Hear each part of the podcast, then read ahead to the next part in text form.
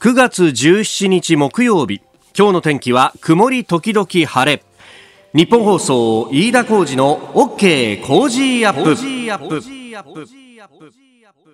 朝6時を過ぎました。おはようございます。日本放送アナウンサーの飯田浩二です。おはようございます。日本放送アナウンサーの新業一華です。日本放送飯田浩二の OK 工事アップ。この後8時まで生放送です。えー、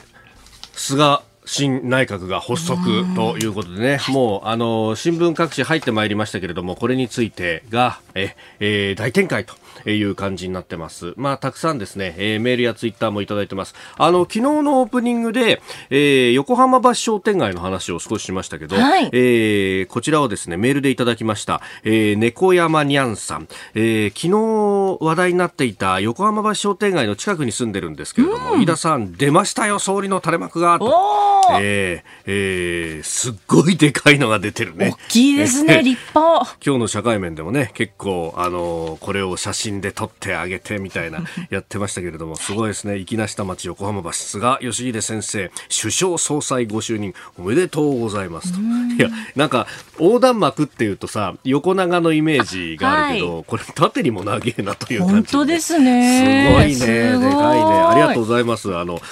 画像までつけて送ってくださいました。ね、ありがとうございます、ね、ありがとうございます。まあ、あの、コロナ禍とはいえ、やっぱり喜びは分かち合いたいというのがあって、ね、秋田の地元の湯沢も、なんか、会見のライブビューイングやってたんだって。そうなんですよ。すごいよね。ね、あの、総理に選ばれましたよっていう瞬間をこう、ライブビューイングしてて、みんなでわーいってやってる映像が ニュースで流れていて、私も見ていてちょっと嬉しくなりましたね。秋田出身としては。そうですね。やっぱりこのコロナウイルスの影響でお祭りとかも今年の夏は本当にできなかったのので。だってあの秋田の有名な関東祭りもできなかったんだもんな。できなかったんですよ。でねちょっとやっぱりこうね何とも言えないこううつうつとしたね気持ちになってたところにこういうね、ニュースが入ってくるとやっぱり嬉しいですよね。やっぱり地元としては。ああまんずけっぱれって。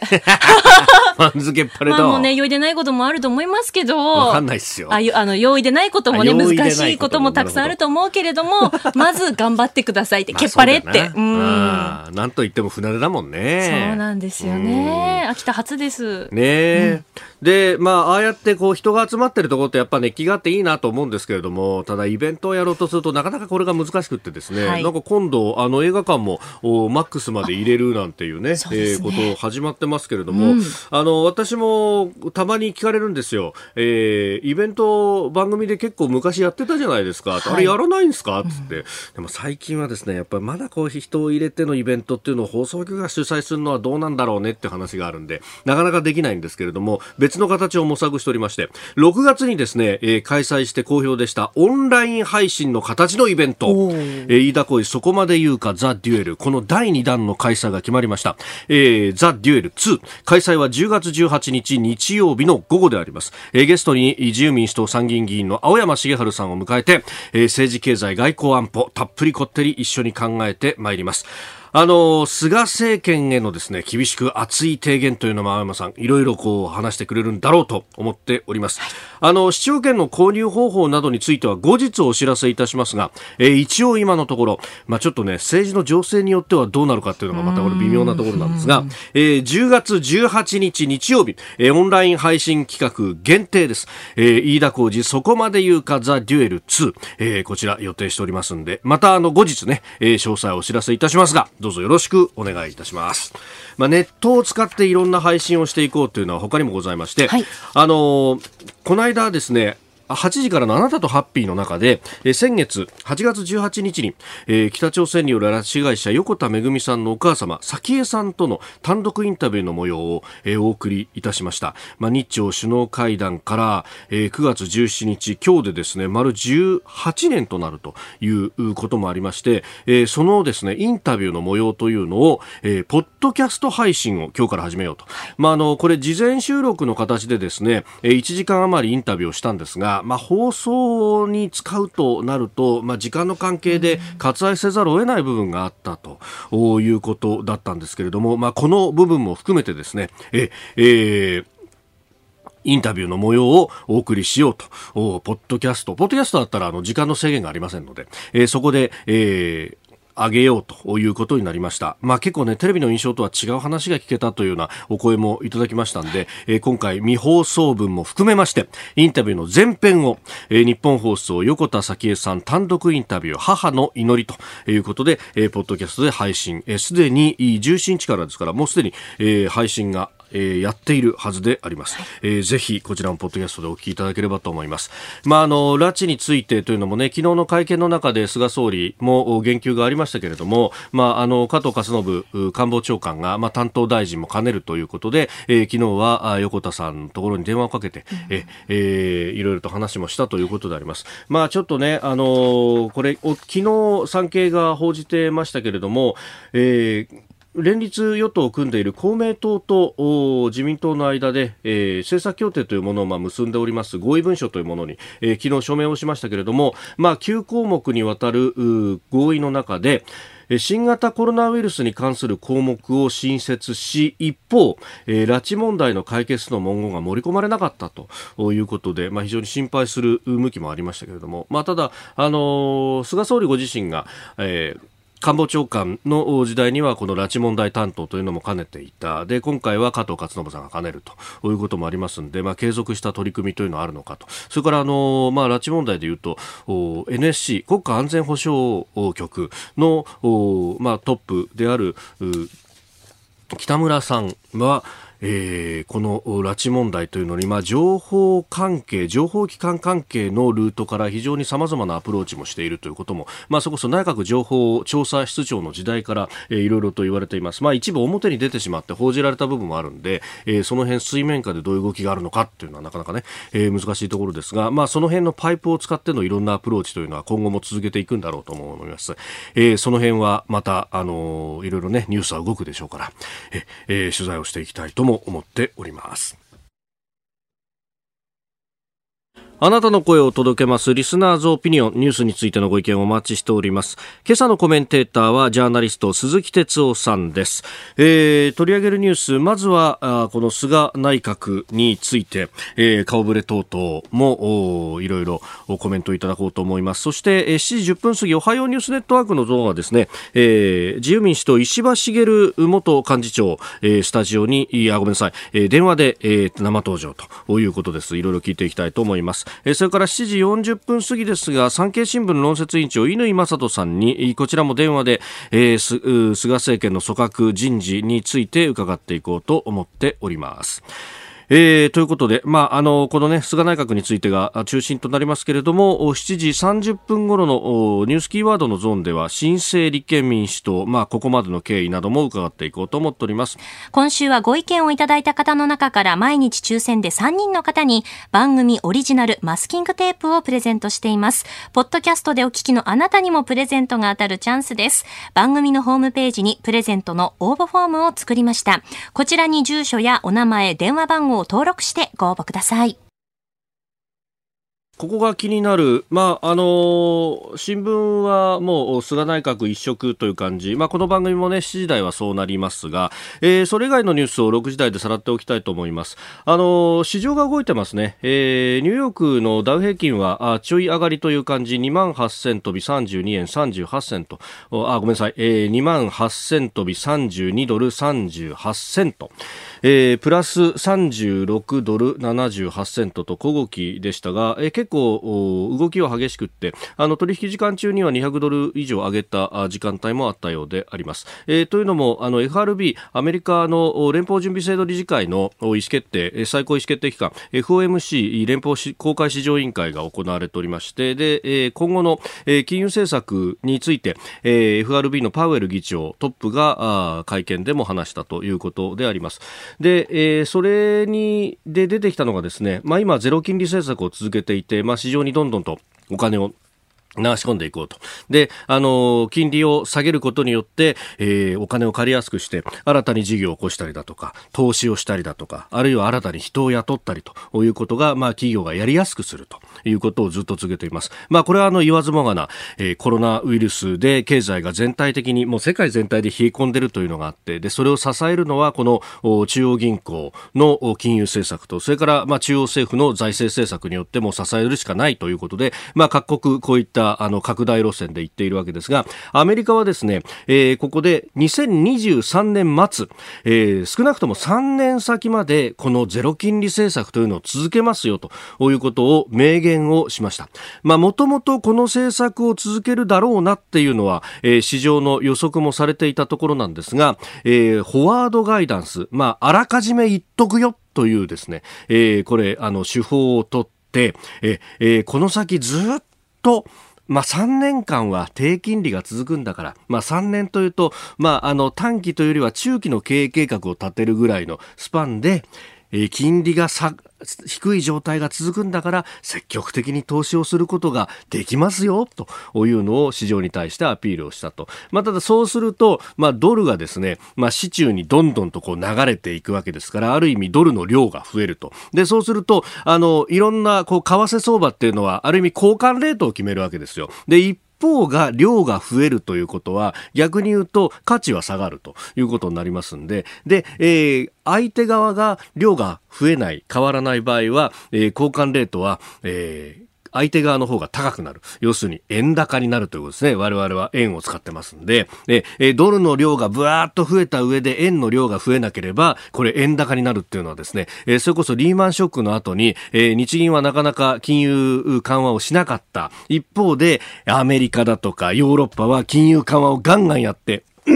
ごめんなさい。えー、その結果何が起こったかというと、1ドル80円ぐらいの超円高になって、えー、日本のメーカーは輸出ができなくって、ヒーヒー言ったということがありました。で、えー、じゃあ今どうなってるかというと、あの、FRB がそういうこう声明を出しましたんで、円ドル相場はですね、えー、今1ドル104円97銭と、えー、足元、こういうところで取引が行われております。まあ、あの、ちょっと前までは106円台から107円ぐらいだったんで、ぐぐっと1円2円ぐらいこれ円高が進んでいると。まあ、1円2円というとですね、大したことないじゃんと思うかもしれないですけど、それこそ、あの、何千億何兆単位で取引をしている、例えばトヨタみたいな企業は、1円為替が触れるだけで、えー、何百億という利益が吹っ飛んでしまうと。円換算だとですね、えー、ということがありますんで、えー、これが結構ですね、まあ、昨日の日経平均も、押し下げの原因になったっていうのは、この為替の影響っていうのはかなりあったようですけれども、今日もそう考えると、特に、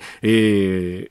ー、市場が開く部分に関しては、えー、ちょっと下押し要因になるのかなという感じもあります。ただ、あのー、これ今日ですね、えー、昨日今日で、えー、日本銀行の方も、えー、金融政策決定会合という意思決定をする会議をやっております。で、3時半から、えー、今日は日銀の黒田総裁の会見が予定されています。当然ですね、新内閣との間でどういった、えー、話し合いをするのかであるとかも、聞かれるでしょうし、それについて発言もあると思います。あの、もともと菅政権は、まあ、アベノミクスの継承ということを言っていて、それを市場はずっと交換してきたというのもありますんで、まあ、あの、それ通りの発言があれば、あの、そこで市場が動くというようなことはないんでしょうけれども、まあ、あの、新しく、例えば、あの、政府と日銀の間の政策協定を見直すみたいなことがあると変わってしまうと思います。まあ、おそらくそういうことはないだろうと思うんですけれども、むしろ、あの、まあ、菅さんはあの総裁選の最中はあの場合によっては緩和を前に進めるんだと、もっとやらなきゃいけないタイミングだってあるかもしれないというふうにもおっしゃっていましたんで、まあその辺で、えー、このコロナ禍の経済の下支え、まあ世界中がやろうとしていること、ここにですね、それこそ日本だけが乗り遅れたら、あのリーマンショックの後みたいなことになってしまうということは肝に銘じておくべきだと思います。あなたの声を届けますリスナーズオピニオン、えー、ニュースについてメールやツイッター様々いただいております。えー、千葉市美浜区チーバーバさんメールです。端的にいただきました。新閣僚の記者会見夜中にやる意味があったんでしょうか？といただきました。いや、まあ確かにね、ここのところっていうのは、それこそ、あの、行革担当の河野太郎さんが、えー、指摘をしてましたけれども、各省庁で一斉にやったらこんなに長い時間まで待たされる必要なかっただろうっていう、うまあこれ、本当に慣例みたいになってますけど、まあそれこそオンラインで会見できなかったのかとかですね、えー、いうことの模索っていうのはなかったのかなというのはね、まあその辺をこれから先メスを入れていくのかもしれないですけれども、ある意味、あの会見までは旧体依然としたところを見せることで、この先やることへのインパクトの強さみたいなものをひょっとしたら狙ったのかなとも邪推いたします。ここが気になるプラス、えー菅新政権のね、閣僚の顔ぶれというのがいろいろと取り沙汰されております。で、その中で、防衛大臣の岸信夫さんというのはなかなかすごい人事をするなと思って私気にしていたんです。あの、もともとね、えー、前の総理大臣である安倍さんの、まあ、実の弟さんであると。まあ、あの、生まれてすぐね、かなり早い段階で岸家に養子に行ってというようなエピソードも語られてますけれども、まあ、この方、あの、台湾との関係が非常に深いと、蔡英文さん、えー、台湾の総統ともかなり親交があるというようなことであるとか、日華議連というね、えー、台湾との関係の、えー、議員連盟の、まあ、幹事長もされていたなんてこともあって、台湾側は基本歓迎という感じなんですが、まあ、これをですね、えー、敏感に感じ取ったのが、まあ、中国で、昨日あの、副報道官が、えー、外務省のですね、副報道官がすでに、え、会見で語って、あ、ごめんなさい、報道官が語ってますけれども、えー、公式レベルで台湾との関係を強化しないことを希望すると、あの、この岸信夫さんを念頭にした質問で、えー、そう答えたということで、まあ、ある意味、えー、政権のメッセージが中国側に正しく伝わっているのかというところなんですが、まあ、そこへ行くとですね、台湾との関係、えー、アメリカでも議論があるというのが、今日のですね、産経新聞の中で、あの、金曜日に、コメンテーターとしても出てくださっている三宅邦彦さんが、えー、ワールドウォッチというコラムを書いてるんですが、アメリカは元来ずっと台湾については曖昧戦略というものを戦略的に取ってきたというんですね。これ、あの、台湾を守るかどうかっていうのをあえて明言しないことで、まあ中国側はいろいろなこう疑心暗鬼の上で、そして、えー、ひょっとしたら出てくるっていう可能性を排除できない上では、えー、台湾に手出しをしないということをずっと続けてきたんですが、これを明確にすべきなんじゃないかっていう議論がアメリカでは出てきたと。で、じゃあ日本はどうかっていうと、あの、台湾問題っていうのは、まさしく日本問題と直結するというところがあると。えー、特に、あの、尖閣についての話っていうのは、ここを守るっていうのと台湾との関係性、台湾で何かあった時は尖閣も丸ごとっていう可能性も当然ながら考えられることあると思うと、この人事は相当こう、確信をつく人事だったんだなということを思いました。さあ、7時台はコメンテーターの方々とニュースを掘り下げます。今朝のコメンテーターはジャーナリスト鈴木哲夫さんです。おはようございます。はい、おはようございます。よろしくお願いします。鈴木さん、寝てますか？これだけ忙しいとね、いやいや組閣だなんだもあるし、本当ですよね。バタバタなんじゃないですか。いや、でもこういう時に頑張らないといけないですからね、逆にね。いやいやいやいや、はいはい、でもね、ええ、もう、あの、人事もガンガン出てきて、え、ね、総裁選もあり、この2週間、本当なんか目まぐるしかったですね。いや、だからちょっとこう見失うんですよね。なんていうのかな、その、はい、いや、本当にこの新しい総理って一体どんな意味があるのじゃなくてもうほら、うんうん、日々ね出てくることにね。なんていうかな要するにこれみんな陥りがちなんだけどやっぱり、はい、あの永田町の記者があの権力闘争の方にとか、そっちの方にこうついつい行っちゃって。確かにそうですね。ちょっと待って政策はってこうねそれこうちょっとブレーキかけながらかけながらなんとかやってますけどね。まあ本当その権力闘争の部分ってやっぱり聞くと面白いところもあったりなんかするから。人間ドラマってドロドロでしょ。うう ドロドロのってやっぱなかなか取材の興味が湧きますからね。いや本当あのちゃんとまっとうにやりたいと思いますけど、えー、はい、まあ何をしていくのかというあたりも含めてですね、ね、今日は。はい、はい、えーー、そして石破さんのね、インタビューもありますそうですね、はい。よろしくお願いします。ます。ここで、ポッドキャスト、YouTube でお聞きのあなたにお知らせです。ニッポン放送のラジオ番組飯田浩司の OK コージーアップではお聞きのあなたからのニュースや番組についてのご意見コメンテーターへの質問をお待ちしていますぜひメールツイッターでお寄せください番組で紹介いたします番組では参加いただいているリスナーの皆さんに毎週抽選でプレゼントを用意しています。海外でお聞きのあなたそして関東以外の地域でお聞きのあなたツイッターで参加しているあなた皆さんに当たるチャンスです。コージーアップのホームページにあるプレゼントフォームでも受け付けています。合わせてメッセージ情報もお寄せください。よろしくお願いします。そして毎週土曜日にはコージーアップ週末増刊号と題した1週間のコージーアップをギュッと濃縮したポッドキャスト YouTube 限定の企画を配信しています。ニュースのプレイバックやコメンテーターの裏話など盛りだくさんです。こちらの増刊号でメッセージを紹介させていただいた方にももれなくコージーアップオリジナルマスキングテープをプレゼントいたします。ぜひこちらもお楽しみに。では最初のニュースこちらです菅義偉自民党総裁第99代内閣総理大臣に就任右の結果菅義偉君を衆議院規則第18条第2項により本院において内閣総理大臣に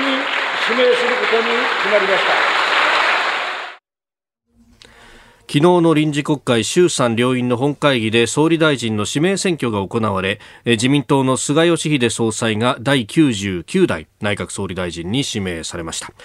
その後皇居での総理大臣信任式と閣僚認証式を経まして夜には菅内閣が発足しております。まあ顔ぶれ等々いろいろね今日は論評も出ておりますけれども鈴木さん気になったところというと、はい、あのー、もう昨日からね、えー、あのいろんなメディアでそのまあこの顔ぶれどうかって話になっててそれで、まあ、飯田さんもいろいろお感じになってるとかあると思うんだけどまあ大体このメインになってるのが、はい、そのまあ留任組、それから新しい人では官房長官に加藤勝信さん。まあこれは信頼関係すごいあるのでね、えー、それから河野はい、で河野さんやっぱり一丁目一番地行政改革縦割り打破のね、はい、先頭に立ってみたいなね、うんうん、で僕はちょっとね、はい、あのまあ、変化球で申し訳ないんだけどいえいえ。いや、ゾッとしたんですよ。ゾッとした。ゾッとしましたいや、それね、ちょっとはい、地味なんだけど、ええ、あの、二人の閣僚を挙げたいんだけど、ほうほう。あの、上川さんって、あの、法務大臣。法務大臣、うん、はい、上川陽子さん。これ大体昨日、各メディア見てると、女性ではっていうくくりでね。上川さんがっていう割と取り上げるところ多かったんですね、まあ、女性だと上川さんとオリンピック担当の橋本聖子さんのお二人だ、みたいなね、そうなんですよ。ね、でだから女性ではなんていうこうあの枕言葉ついてるの多かったんだけど、はい、実はこの僕は上川法務大臣とそれから国家公安委員長の、はい、えー、小此木さん。小此木八郎さん、うん、はい。えー、この実は二人のこのペア、はい、つまり法務大臣上川法務大臣と、えーえー、小此木国家公安委員長とこのペアって、はい。えー、1910あごめんなさいあの2017年。2017年。の時のあの安倍内閣もこのポジションこの2人だったでしょ？ね、でその時にね、はい、実は菅さん僕取材してて官房長官ででしたよね。えー、であの実はこの2人って菅さんに非常に近い人たちなんですよ、二人ともね。あ、そうなんですね。上川さんなんか岸田派だけれども、そうそうそう。うん、菅さんに近い、近いんですよね。で、その近い二人をその二つのポジション、つまり菅さんがその時言ってたのは、はい、ホームと、ホーム。ホーム。検察なんかもこれ入るわ。検察も入りますよね。はい、ホームと、それから警察。国家公安委員っていうの、委員長って警察警察のトップ、はい。ホームと、やっぱり警察。この二つをしっかりとね、グリップする。っていうのが政権を安定するつまり権力をしっかり維持していくためには、はい、この2つって大事なんだよねっていうのをポロッと言ったんですよ。う。ん、であのまあ、えー、検察やそういうものになんだかんだそのねあの、はい、介入することもちろんできませんよ。できませんし、警察に。だけどやっぱりそこの情報なりねえそういうものをしっかり押さえておくとかね、はい、これかつて飯島勲さんも、はい、そういう近いことを言ってたんだけど、権力を維持していくためにこの法務と警察っていうのは、えー、これは大事なんだよと。押さえておくことが、まあ、あのしっかりと情報を共有しておくこともみたいなことを言ってたんだけど。うわ僕、まあ、恐ろしいっていうのも変だけど、まあ、権力ってね、あの維持していく、もしくはその危機管理ってそういうことだと思うんですよね。はい、だけども、そうあそうなんだと思ったらその2人がまた入ってるでしょ。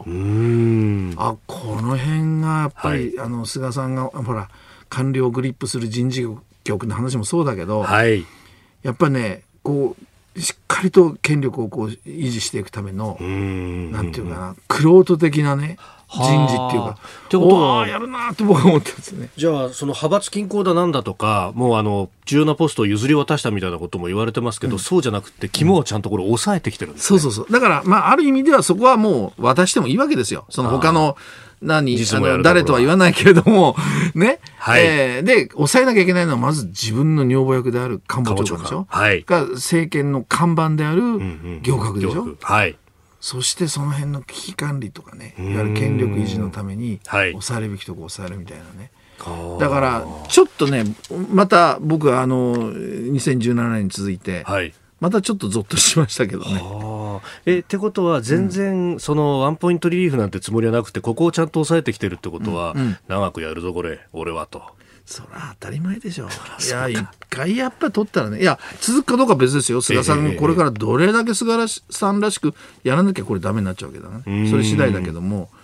まあ、その辺の人事のちょっと隠れた部分、僕は見ましたね。えー、まずはあ内閣の顔ぶれ、えー、というところお話をいただきましたおはようニュースネットワーク東京有楽町日本放送キーステーションに全国のラジオ局21局を結んでお届けいたします。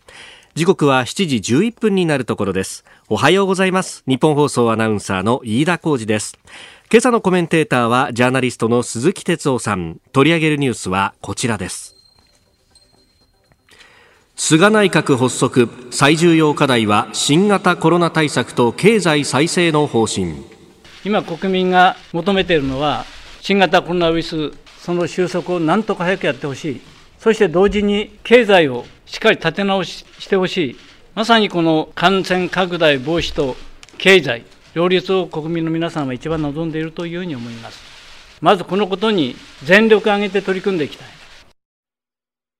お聞きいただきましたのは昨日の夜総理官邸で行われた菅総理大臣の就任記者会見の模様です、えー、新型コロナウイルス対策と経済再生を今取り組むべき最重要課題と語っております。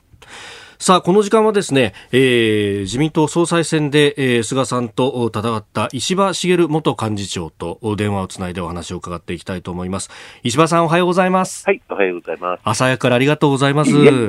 さあ、まず、この組閣の印象、石破さん、どのようにお感じになりましたか？うん、だから今、菅さんが、ええ、コロナの収束と。はい、これが大事だということをおっしゃいましたね、えー、でそうするともう余人を持って変え難いっていうのはこの人のことだ、田村憲久元厚生大臣ね、はい、入閣をしましたですよね。えーえー、というのに現れるように、の手堅い人事が目立ちますよね、やっぱりこの人を置いて他にないねというような、そんなのがありますよね。うんまあ、この田村新厚生労働大臣、あの石破さんの派閥からということでしたけれども、はい、まあ、あのこの方、ずっと党の方で、えー、コロナ対策をやってらっしゃいました、まあ、この辺やっぱりもプロ中のプロという感じですか、石破さんからご覧になって。プロ中のプロだと私は思います、またあの厚生労働省の中の信頼も厚いしね、えええ、でまたあのメディアに出て解説をするときに、はいあのなんか難しいこと言ってよくわかんないみたいな人もいるんですけれど、わかるようにわかるように話をしているのが田村さんじゃなかったですかね。まあ、あの今後、この菅政権に望む政策といいますか、まあ、あの石破さんのご専門のその安保、外交安保の部分でいうと、おまあ、茂木さん留任、一方で、えー、防衛大臣は、えー、岸信夫さんがついたと、うん、まあ、これ、中国がすでに反応したりなんかもしてますけれども、うん、この辺の人事はどうですか、まあ、岸さんはね、あの名字は違うけど、安倍、前総理大臣の弟さんなわけね、はい、のいわゆるなんだろう、うん、岸元総理の直系というべきかな、えーえーはい、そういうことになるんですよね、別にその家柄がどうの、血筋がどうのつもりは全くないのですよ。えー、うん、だから外交安保の場合には、はい、うんこのイージス・アショはどうなっちゃうのってのがあって、はい。えー、でトランプさんであれ、バイデンさんであれ、日本にこうアメリカ軍が駐留してる。その経費はもっと持ってくださいねとい。う可能性はあるんでしょうね、はい、かなり高いと言った方がいいのかもしれない、でアメリカと中国の間で、日本はどうやってやっていくんだというのに、まだ明確な方針はないわけですよね、これどうしますかということがあって、あるいはこう軍事の方も、もう20世紀と様変わりっていうのが、もう今、如実に現れてるわけで、はい、宇宙、サイバー、ドローンね、うん、そういう技術的な面、はい、これがかなり立ち遅れていませんか？ということがあって、て、うんそれは課題山積で、こう外交安保についての方針、何もその内閣ができた日から、こうでありますなどとこういうことをね、はい、言う必要もないんだけれど、これは大きな課題ですよね。さあ、スタジオには、えー、鈴木哲夫さんもいらっしゃいます。石田さんおはようございます。はい、おはようございます。どうもお疲れ様です。はいはい。あのー、これやっぱり石破さんね、あの、この、まあ、内閣の顔ぶれの評価もそうなんですが、うん、石破さんが、まあ、ずっと総裁選戦ってこられて、うん、そして、やっぱりこれまでの、いわゆる安倍政権に対しての、まあ、ある種アンチテーゼみたいなものも含めて、はいえー、石破政権、えー、構想みたいなものをずっとね、訴えてこられて、はい、で、これやっぱ内閣見ると、まあ、目玉で変わった人もいるんだけど、やっぱりさっきおっしゃったように、まあ、手堅いとは言うけれども、逆の言い方すると、やっぱりその安倍政権を引きずってる部分、ずいぶんあると思うんですね。うん、これに対して石破さん、これから、この党内でね、どういうふうに、そのこういうものに対してしっかりと提言をしていくなりね、意見をしていくのか、その辺のこう、気持ちなり姿勢みたいなものもしあったら聞かせてほしいんですよね。あの総裁選が終わったらね、うん、もうなかったことにすると、うん、いろんな意見があったのは知らないよってんだったらば、意味がないわけですよね。うん、私あの、総裁選の最中に民主主義って、少数意見も重んじないと、うん、51対49で51がみんな正しいんだってことになったら、それは民主主義じゃないですよってことを申し上げたんですが、例えば、あのー、感染症の特措法ってありますよね、うんはい。うん、コロナウイルス特措法と、まあ、世の中では普通言われているが、これは収束してから改正するっていう話が最初の頃ありましたよね、でややこう軌道修正されたような気もするんだけれども、これを早く収束させるために改正するっていうのは、当然あるんでしょうね、というふうに思っていますね。うん。で、あるいはもう経済にしても、確かに株は上がって、企業は大儲けをして、有効求人倍率はみんな1に上がったんだけど、うん、有効求人倍率1には上がったんだけれど、それを実際に見ると、うん、高齢者、日本の高齢者、給与低いですからね、うん、あるいは女性、あるいは医療、介護、サービス、うん、そういう給与の低いところのうん雇用が増えたんじゃないんだろうか、うん、でいや生活保護数は減ってますよって言うんだけど、受けてらっしゃる方はちょっと減ってるんだけど、世帯が増えてるってことは、一人暮らしのお年寄りで生活を受けざるを得ないなって方が増えたんだろうね、うん、っていうことでしょうね。だから実際に見たときに、ここは直した方がいい、ここは法律を変えた方がいいっていうのは、いっぱい出たと思うんですね。でそこについてさあその総裁選でいろんな意見が出たけれどと、まあ、あれはなかったことにしてと言われると何のための総裁選だったんだろうねと思いますけどね。あのその辺で、えー、党内であの今回、えー、石破さん、えー、無益という形でそうなるとあのどういうこう政策提言とかっていうのは、まあ、ご自身でいろいろされていくっていう形になるんですか、はい、この先。それはね、あの自民党っていろんな部会があって、誰が出てもいいんで、はい、えー、そこでどう発言するかですけどね、うん、あとはその私どもの政策集団、はい、まさしく我々こう19人しかいないけども、もう今度の総裁選挙でもまあ政策について、もうカンカン学やりましたけどね、やっぱり政策集団っていうのは、うん、なんだろうな、ポストもらいましょう集団ではないわけで、はい、自民党のためにどんな政策を出すかってことですけどね、はい、まあ、というとね、その党内から批判するなと。言われるわけですよ。はい、ですけど、党内から批判しなくても、野党からは批判されるわけね、当然、はい、そうであれば、党内できちんとした議論があってですよ、はい、野党に言われる前に、与党の中でちゃんと議論しようよ。ということなんですが、うんそれをね、党内で批判するなってことになると、なんだなんだ、全体主義政党かっていう、私はそういう思いがあるんですけどね。うん。でも党内で、あるいはあの自民党のためにって今、石破さん、何度もおっしゃいましたが、ってことは、はい、なんかこう、一部、口の悪い人は、だったら外に出ろとか、野党と連携するのかみたいなことを言いますけど、そういう気持ちはないということでいいですか？だから党内で議論ができなくなっちゃ終わりであってね、でその予算委員会、少なくとも今まで見てると、はい問い。と答えが噛み合っていない、うんうん、の A を聞かれて B を答えるとか、ね、はい、それはね、私あの、見てる人は何なんだろうって思うはずなんですよ、うん、自民党内でちゃんと議論がなされていて、野党がこう聞くっていうのは分かってるわけですからね、うん、その時にいやいやと、あなた方の言うことはこうこうこうでこう違うんじゃないんですかっていう、そのすれ違いの答弁じゃなくて、うん見ている人が、はい、国民の方々が、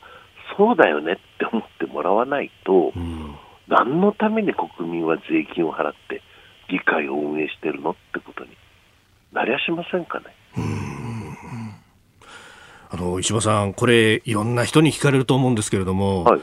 来年の総裁選、どうされますか？まだ 9月、今日は何日ですかね。えー、9月17日。17だったりするわけですよね。えー、あの別にね、自分が権力欲しくてとかね、うん、そんなこと言ってるわけではないのですよ。うん、ですけどね、その、この総裁選を通じてごく短い期間だったけどね、はい、自分はこんなこと知らなかったと。いうのは随分こう学びましたよね。で、あるいは全国からいろんなお声寄せられたら、なるほどねって思ったのもいっぱいありました。えー、で、自分がやるときに、はい、本当にこう、これから先、米中の狭間にあって、アジア外交が大事だってありますよね。で、じゃあアジアのことをどれだけ知っている？あるいは、はい、アジアを語るときに、例えば満州国とは何であったかとかね。石破さん、ごめんなさい。時間がなくなってしまいました。またぜひ聞かせてください。ありがとうございました。はいはい、はい続いて、教えてニュースキーワードです。新生立憲民主党。野党の合流新党新生立憲民主党は15日おととい決闘大会を開きました。これによって2017年の秋に分裂した旧民進党以来の大規模となる150人規模の野党第一党が発足しました。えー、昨日の衆参両院の総理指名選挙では立憲民主党の枝野代表に共産国民民主こっちも新しくできた方ですね、えー、それから社民党などが投票して、えー、枝野さん134票。入ったと。いうことがありました、うん、まあ、ここ国民民主は乗るかどうかみたいな結構議論もあったんですかね。ね。だから、うん、まあ、乗るならなんで別れたのって国民はみんな見ますよね、まあ、あの、一般の方はね、うん、だからそこは分かりにくいところであってね、まあ、ただ一つその共産党がね、はい、この22年ぶりだったかな、その、はい、野党の、まあ、統一首相候補ってわけでもないけども、ええそこにボーンと乗ったでしょ？でこれは、まあ、近づくと言われている総選挙に向けてね、はい、あの、まあ一つ野党は協力してやりますせということをね、まあなんとかこれ形として見せたなと思う。それから、あの、飯田さんにもおっしゃった、じゃ国民民主はどどうして、いや枝野さん入れるんだったら一緒になってもよかったんじゃないの？でも、これはね、国民民主は国民民主で、一応今度の合流に関してはこだわりを持ってね、あの、自分たちは保守中道の看板、そして、あの、提言、政策提言型の、という気持ちを持って彼ら、まあ、これ合理しなかったんだけど、うん。はい、だけど、選挙事情とか考えるとね、じゃあ、自民党に寄っていくんですかと。いや、じゃあ、選挙区には自民党の、やっぱり候補がいてね。はい。えー、実はその選挙っていうことを考えるとやっぱどうしてもね、あのいややっぱり野党側でとにかくやっていくんだという、はい、だからそういうなんていうかな現実的なその辺の事情とかいろんなものが複雑にやっぱある中で今回やっぱり野党側で一緒に行動しようというまあそういうことだと思いますよね。現実的選択っていうのかな。うん、でそれでいくと、まあ、すっかりこの野党新党がこのお菅さんの新政権誕生に、はい。えー、なんていうのかな、こう、奪われちゃってね。うん、ねあの書き消されたような。そうそうそう、はい、ほとんどニュースにもう取り上げられないっていう感じに、ね、なっちゃいましたけどね。うん、あの、えー、ただ僕一つ、あれなのは、あの、えー、先週あの枝野さんとあの泉健太さんあの、はい、代表代表選争った2人ですね。この2人のあの討論会を、うん、あのネットの生番組で僕司会したんですね。はい、でズバリあの枝野さんに聞いたんですよ。うん、あのこれもう本当にあの実は前回の総選挙であの彼は希望の党から弾き出された、はい、それでもうやむなく立憲民主党をね、そしたらみんなに支持されたわけですよ。はい、あのよくぞ貫いたと、変な野合に参加しないでね。はい。で、このまさに日本放送の選挙特番で、僕出させていただいたんですけど、はい、枝野さんと電話でつないで、ええええ、枝野さんリアリストじゃないですか。つまり、あの人現実主義だから、もう例えば昨日の敵とでも今日は手を組んでね、はい、勝てるならとかね、うん、そういう現実主義だとか、その辺を話したら、いや、自分はそうだったけど、うんうんうん、今回の選挙でね、はい、こう、まあ、理念を貫いたらこれだけの人が応援してくれる。少し政治家としてね考え直す部分がありましたってこの日本放送ラジオ番組で言ったんですよ。うんうん、あの時すごくなんかあの結果に驚いてたって感じでしたよね。そうそうそう。うん、でやっぱりなんていうかな現実主義だけじゃなくてね、えー、政治ってのは理想とか理念とか。でそういうこと言ってたから、うん、あの、日本放送って名前まで出してそのネット番組で、そう言ってましたよね。まだそんな感じなんですかって言ったら、うんうん、いやもう今度はまたリアリストに戻ると、まあ、趣旨としてはね、はい、徹底してリアリズムでいくと。言ったんですよ。つまりどういうことかというと、はい、今度のやっぱり選挙で選挙協力でも何でも勝つためには何でもやるってことですよ。から政策でもね、はい、理念型ではなくてね、ええ、徹底してそのいわゆるなんていうのかな今の自民党政権と対決できるかといって政権を担うためには夢ばっかり言ってられない。はい。妥協するとは妥協すると。うん、つまりそういう現実的なね、路線で徹底して、つまりリアリスト枝の復活ですよね。うん、で、例えば消費税なんかも、はい、ほら、パッと考えると下げろ、下げるって言ってるけど、枝野さんは必ず、消費税っていうのは与野党で合意しなきゃダメだから、与党も OK ならばいいとかね。これ違いますよね普通のなんか攻めるだけの野党なら、はい、与党が何で言っても下げるんだってこう言ってアピールして、こう。まあ、票人気を取ろうとするけど。実際、泉さんはね、もう凍結だ、ゼロだっていうふうにおっしゃってました。枝野さんは、いや、あの、いや、現実的なことを考えればね、あのそこはちゃんと話し合ってみたいな、だから、ね、あこの人ちょっと違うなと、で、選挙で現実的っていうのは何でもありですよ、つまり共産党とも手を組む。はい。だからね、あの今、解散総選挙を例えば今やれば、うん、まあ、例えばその新政権の、まあ、支持なんかもあってね、有利というふうにも言われてるけれど、はい、あのそれはそういう流れになるかもしれませんが、うん、意外とね、そうなってくると、1つ、2つ、3つ、4つというふうに、選挙協力共産党がどんどん候補でも下ろせばねあのひっくり返ってくるところもあるかもしれない。だからまあリアリスト枝野、はい、が最後の勝負みたいなね。そういう感じでこの野党を僕は見た方がいいかなと思いますけどね。うんうん、でその辺に後ろにはこうベテランの人たちがものすごくいっぱいいらっしゃるじゃないですか。いやねやっぱねまあ小沢さんはいますよ。でも小沢さんはね,、まあ、名前出てくるとえまた小沢さんんっていう人多いんだけど、うん、今回ね中村喜四郎さんの存在を挙げる幹部がものすごく多いですね。もうこの人が入ってきたことによって随分、はい、まあなんか雰囲気も空気も変わりそしてリアリズムみたいなものをね現実的にまあ、どう戦うかみたいなこともね、はい、かなり刺激があるんだみたいなこと言ってましたからね。もともとはバリバリの自民党と田中角栄秘書から始まってという人でしたが。僕梶山清六版で、はい、梶山さん夜回り行っていないと、ええはい、中村喜四郎さんをみんなで捕まえて梶山さんの心はどうなんですかねって言ってあの人が解説するなんていうもうバリバリの、まあ、形成界主流のね、はい、そうですよね。そうですその人が今野党側にいてね、虎視眈々とこう何かいろいろ策略をっていうこと。これは結構ね、うん、自民党としてもなんか嫌な感じですよね。やっぱり組織作りとかそういうところでかなりこう、テレビ言ってるみたいですよ。うんうん。選挙をどういうふうに組み立てていけばいいとかね。ああ、うん、支持者をどう集めて、どう動いてもらうと鉄壁の選挙やってきた人だから。そうですよね。無所属貫いて14期ですか。そうなんですよ。その辺がやっぱり、あの、まあ、今までの野党と。でも、それは崖っぷちってことです。もうそこまでやって、もう本当ラストチャンスだからね、野党はね。うん、えーあ、その辺が、あとは解散時期とどう絡むってところですね。そうですね。えー、そうですね。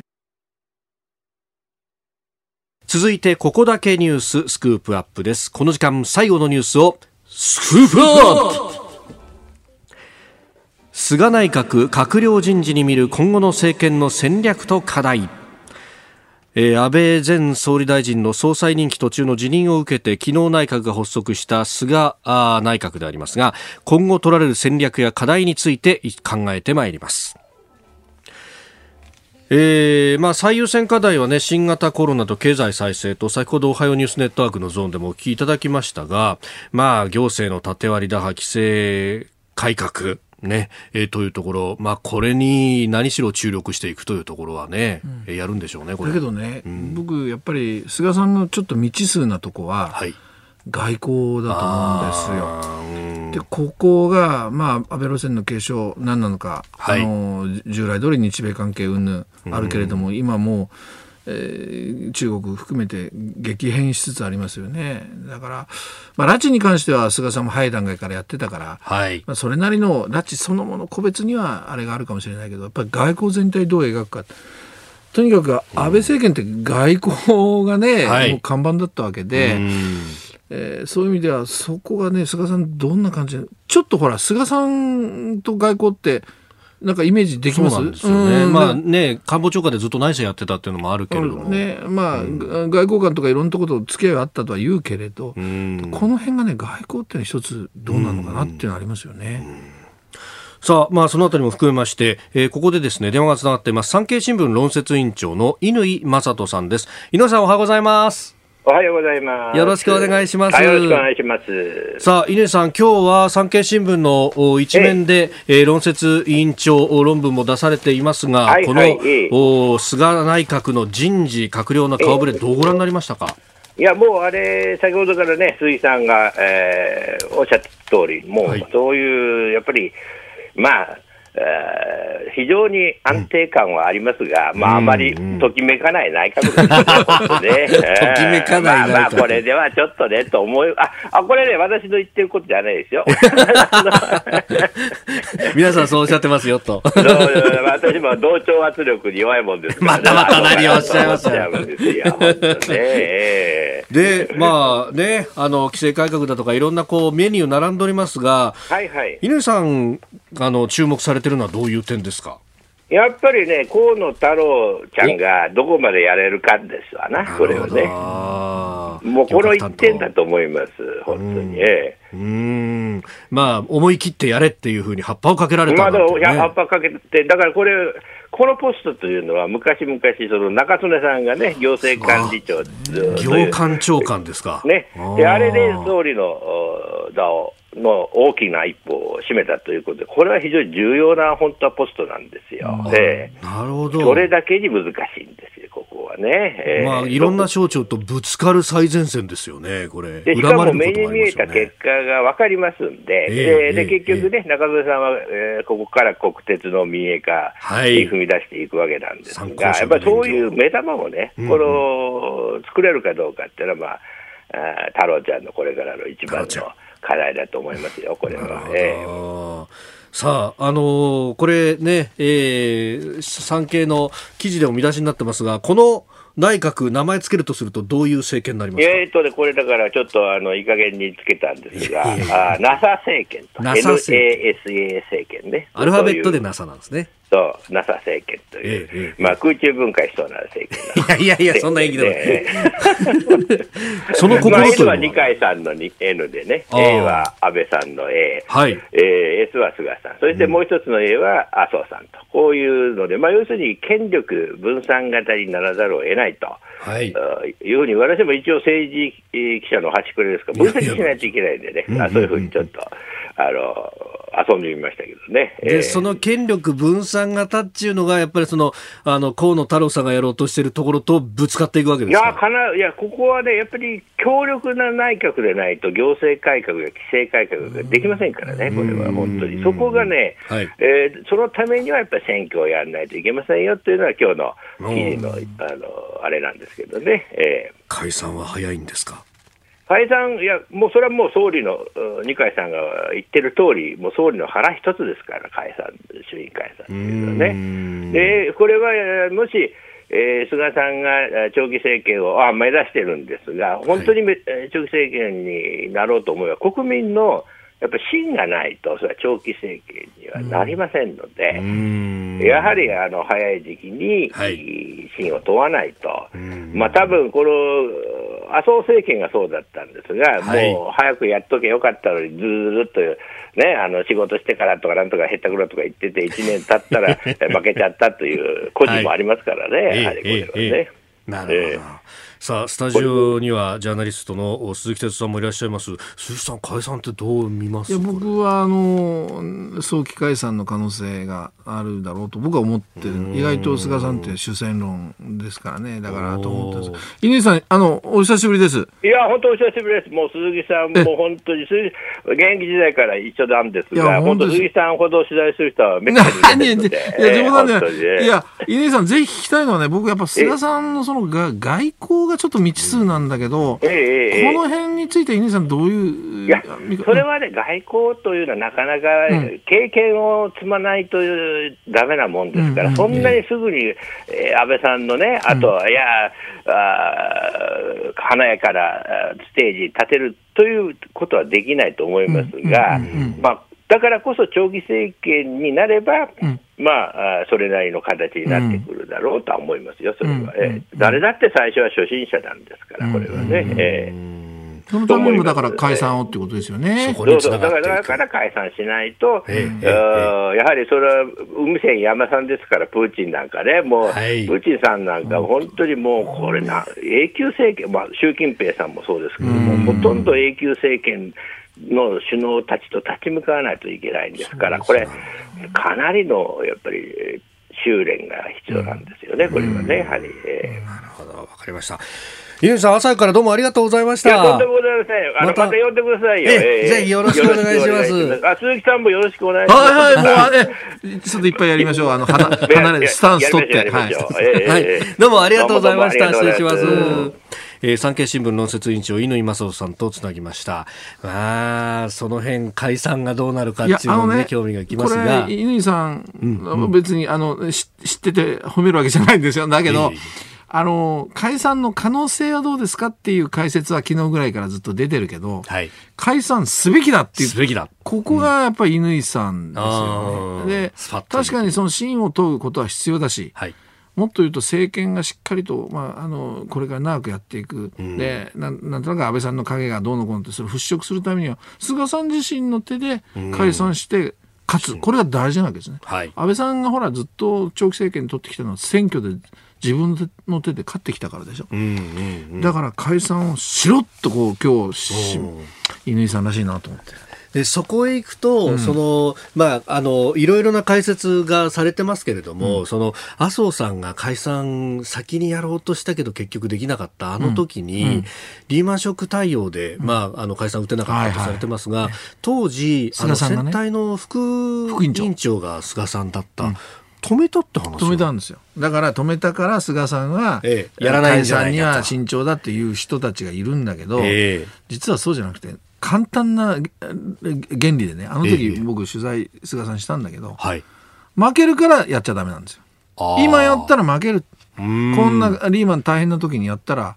で自民党は1年おきにボンボンボンボン総理変えてあの当時そうでしたね、うん、今やったら負けるからやめなさいって言ったんですよ。でも簡単でねあの、はい、菅さんってねなんていうのかな、あの、やめる、待てっていうのは、うん、本当にずっと待ちましょうじゃなくて、はい、待てっていうのは、次出てくタイミングを測ろうということなんですよ。だから実は取材メモで僕残ってんだけど、えー、あれ年が明けて小沢さんのあの政治資金のあれとか出てきたり陸山会事件そうそうで少し景気対策で効果が出てきた、はい、その時にはもうやれって言ってるんですよ。はだからあの簡単なんですよ。勝つ時にやれってことなんですよ。あそっか、うん、あの時1月だから冬に打ってればだったんですね。うん、そうそうところがさらに伸ばしたんだ。そうそうそうそう。だから負けるからにダメだ。勝てるんだからどんどんいけっていう、極めて簡単な原理だから、はい、なんかもう絶対解散すべきじゃないとか、止めるという、なんか、そういう理念な思想があるわけじゃないんですよ。そしたらですよ、はい、勝てるならやれ、勝てるないつかって話になってくると、なんで今でしょってこうな なんだそうななってくるわけですよ。支持の高い。ってっていうねだからその可能性があるんじゃないかと。いうことですよね。でやっぱりやることによって井上さん言うように、はい、そこで初めてね菅政権っていうのは信任される。だから思い切ってやれるわけですからね。うそういう展開を菅さんが、まあ、だから描いてやれるかどうかってことですよね。でその本格政権の中で来年9月の総裁選に臨む、うん、そうですね。だって選挙勝てば、はいもう変える必要ないってことになる。だ長期政権にもなる。でもまあそうじゃない可能性ももちろんリスクもあるし。で、さっき電話で出てくれた石破さんなんかはやっぱり来年出て、また議論僕はすべきだと思うしね。はい。そういう意味で自民党がこう非常にぐっと今活性化する、まあ一歩に来てる。このまま、でもまたダメになっちゃうのか、本当に活性化の新しい自民党の展開、つまり安倍さんが長くやったその後の自民党が今どうなっていくかってことなんですよね。えー、閣僚人事に見る今後の政権の戦略、課題と、まあ、えー、解散総選挙というものを中心に、えー、お話をいただきました。今日もポッドキャスト YouTube でお聞きいただきまして本当にありがとうございました。この飯田浩司の OK コージーアップは東京有楽町のニッポン放送で月曜日から金曜日まで朝6時から8時で生放送でお送りしています。生放送を聞き逃したあなた。ぜひラジコのタイムフリーサービスでニュースやスポーツエンタメなどの情報をぜひチェックしてください。ポッドキャスト YouTube には盛り込んでいない情報もぜひチェックしてみてくださいね。